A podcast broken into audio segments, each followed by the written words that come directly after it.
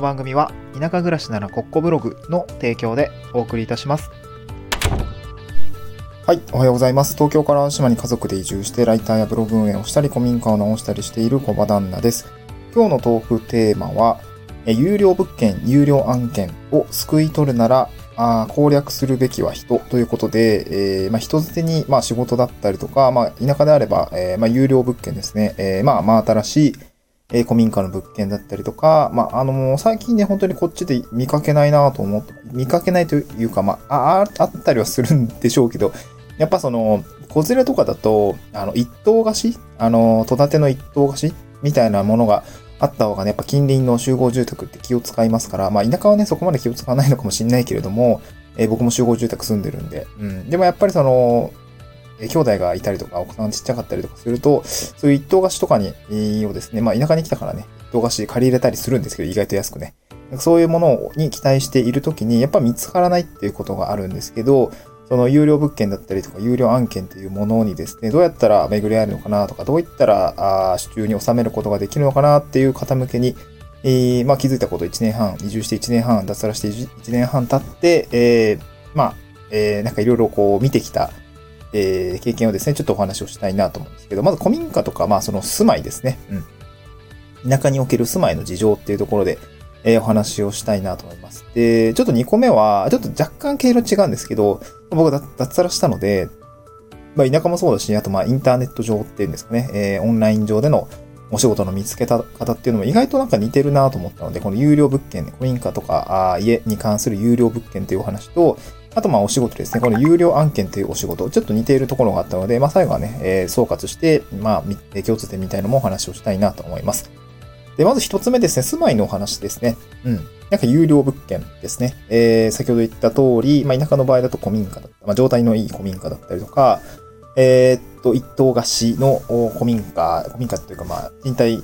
物件ですね。こういったものが、あできれば、なんていうのかな。うーん、まあ、なんなりと 見つけることができて、引っ越しができたりとか、移住ができたりとか、あの、そういうことができたらですね、まあ、固定費も下がるし、えー住環境としても良くなるのかな。まあ、古民家はちょっとね、良くなるかわかんないんだけど、まあ、憧れの丁寧な暮らしみたいなのができる人も、憧れている人もいると思うんで、そういうのができるよなって思い描いている人もいるかなと思うんですけど、でもこういう物件ってやっぱ水面の上には出てないことがやっぱり多いですね。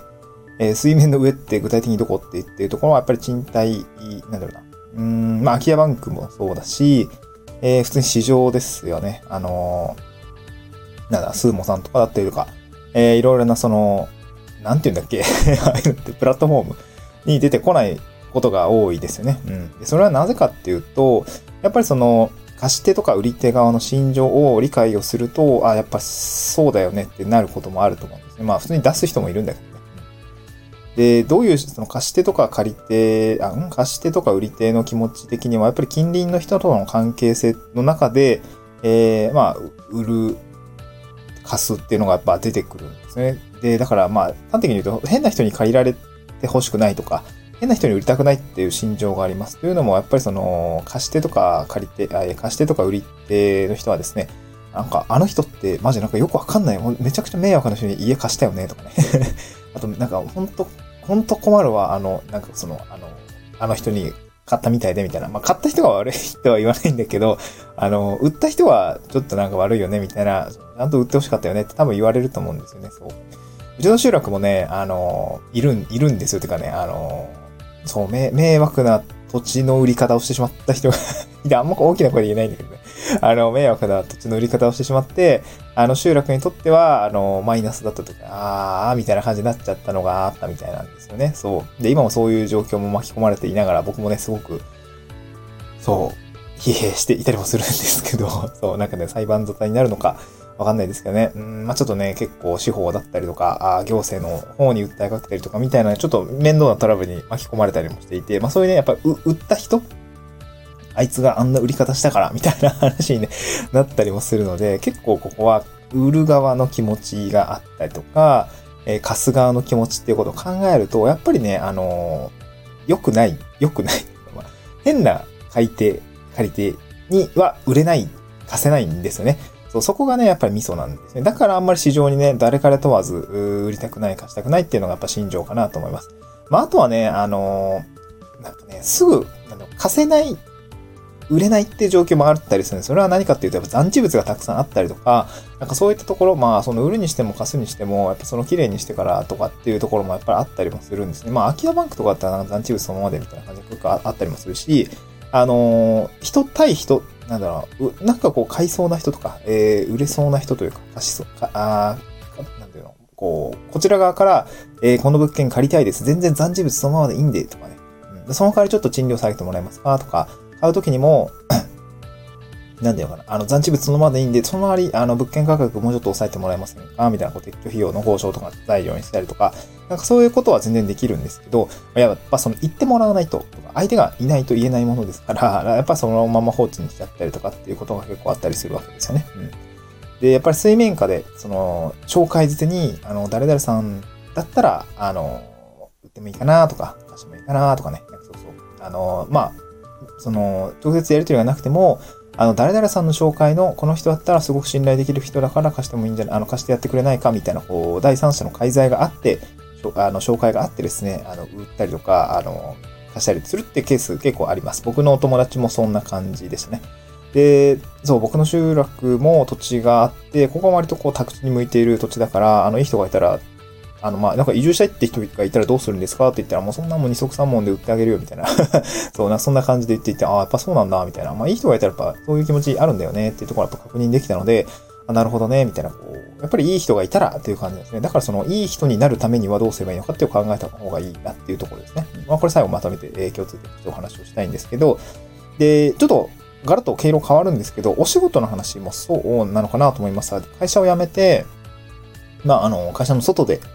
一個人として仕事を受けるときに、まあ、有料案件っていうものもやっぱあります。まあ、それが市場に出ている場合もあれば、結構やっぱり思ったのは、まあ、集落とは言わないんですけど、まあ、あの、オンラインサロンみたいなところですね。うん。なんかこう、クローズドな場所っていうんですかね。なんかそういったところでの、こう、仕事の、まあ、受発注っていうのも当然やり取りされているんですけど、やっぱここは、えー、なんていうのかな、有料、まだその市場に出ないクローズの中での受発注っていう形になりますので、やっぱり、えー、単価が高かったりとか、まあ、あの、一回実績を出せば、あの、引き続き継続で、みたいなことってやっぱよくあるケースなんだなというのを外から見ていても思います。えー、僕も別にその、うーん、オンラインサロンでなかなか手を挙げる勇気そんなないんですけど、まあ一回手を挙げて、まあそれは今、今普通に継続でお仕事いただいてるんですけど、そう、頑張れば、もうちょっとね、なんか頑張らないといけないなと思います。積極的にね、えー、お仕事やってみたいですとかね、実績としては出す準備をしておくべきかなと思ったんですよ。だから最初に市場で力をつけておい、市場で、外でね、しっかりガツガツやり合って、実績つけて、えー、なんか目に見える実績というのができたら、あの、オンラインサロン、まあ逆でもいいんだけど、逆でもいいと思うんですけど、オンラインサロンのしっかり実績をつけて、みたいなとこでも、あの、やりやすいと思うし、なんかそういったところで、えー、どんどん仕事を取って、まあまさに水面下に出ていない案件をかすめ取るんだったら、えー、オンラインサロンでのビシバシ、えー、貢献とか、あギバー的なムーブをしてですね、えー、お仕事を取っていくっていうやり方も全然ありなのかなっていうふうにね、えー、なんかマインドが変わってきました。そう、なんかこういう場所で仕事が取れるっていうケースがあるんだなっていうところですね。なんか、あのー、集落に似ているなというふうに感じましたね。内側に入っているからこそ見つけられる水面下の案件っていうのがあるんだなっていうことが分かりましたね。うん、はい、まとめますと、えー、共通点ですね。共通点ですね。えー、物件もそうだし、お仕事もそうなんですけど、結局はつながり、人と人とのつながりの中で、えー、まあ、水面下ですね。そういった中で出てきている、まあ、有料物件だり、有料案件というものに巡り合えるんだなと思ったので、こうなんかこう、シンプルに市場ばかり見ていても良くないのかなと思いました。えー、まさに人とのつながりの中で出てくるところに目を光らせておくとかね。えー、まあ、えー、そういう話が出てきた時にスッと手を挙げられるように自分でスキルをつけておくとか、え、準備をしていく、まあ、ポートフォリオを作っておいたりとか、かそういったことが、あ実は必要なんじゃないのかなと思いましたね。そう、だから僕も今ちょっと外を、地上でガツガツ仕事を取りに行ってるわけじゃないというかな、なんですかね、こう、結構な、なんで仕事しちゃってるんで、なんかこう、すぐ手を挙げられる準備っていうのかな、なんかちょっとポートフォリオを作り込んだりとか、えー、目に見える実績を取れるように、あの、報酬は度外視にして、実績作りっていうのをもう少しやっていくべきかなっていうふうに感じました。うん、ちょっと目の前のお金、まあ当然、なんか大事なんですけど、うん、実績公開的な案件にちょっとリソース割きすぎてるかもしれないなと、まあ、そこまでです。あの、言うたらリソースないんですけど はい、あのなんかね、ちょっと時間の使い方というか、立ち振る舞い方については、あの、ちょっとちょっと方向性変えようかなと思いました。あの、10ヶ月ぐらいライターやってるとか、法人向けの資料制作代行も、まあ、ちょこちょこやっていたりとか、なんかそういうところで、えー、なんとなくこう、クライアントワークというものの、えー、かあは走りみたいな、走りじゃないの、なんていうの、そのちょっと経験できたんで、ちょっと次のステージ目指したくなったっていう感じですかね。はい、そんな感じでございました。また次回の収録で、えーお会いしましょう。という前に、えーちょっとだけ宣伝なんですけど、11月26日に東京の、まあ、兵庫県から委託受けたセミナーがあるんですけど、こちらの移住セミナーに登壇をします。えー、ツイッターの固定ツイートに今ついてますし、あの、そこからあのリンク先で見ることができます。これが登壇する機会、その1なんですけど、また、22日ですね、あの、フリーランスの学校のルート、あの、事務局、セミナーの事務局さんっていうんですかね、もうやられてるルートスさんですね。もう、おちょっとツイッタースペース、ご自身のツイッタースペースの、おない、番組ですね、ルートスの部屋っていう番組があるんです。そちらにお呼ばれ、させていただいたので、11月26日の夜9時ですね。えーこちらにも参加をしたいなと思います。ちょっと喋る機会が増えましたので、えーちょっと Twitter の方から確認できるかなと思いますので、ぜひ見てみてください。また次回の収録でお会いしましょう。バイバイ。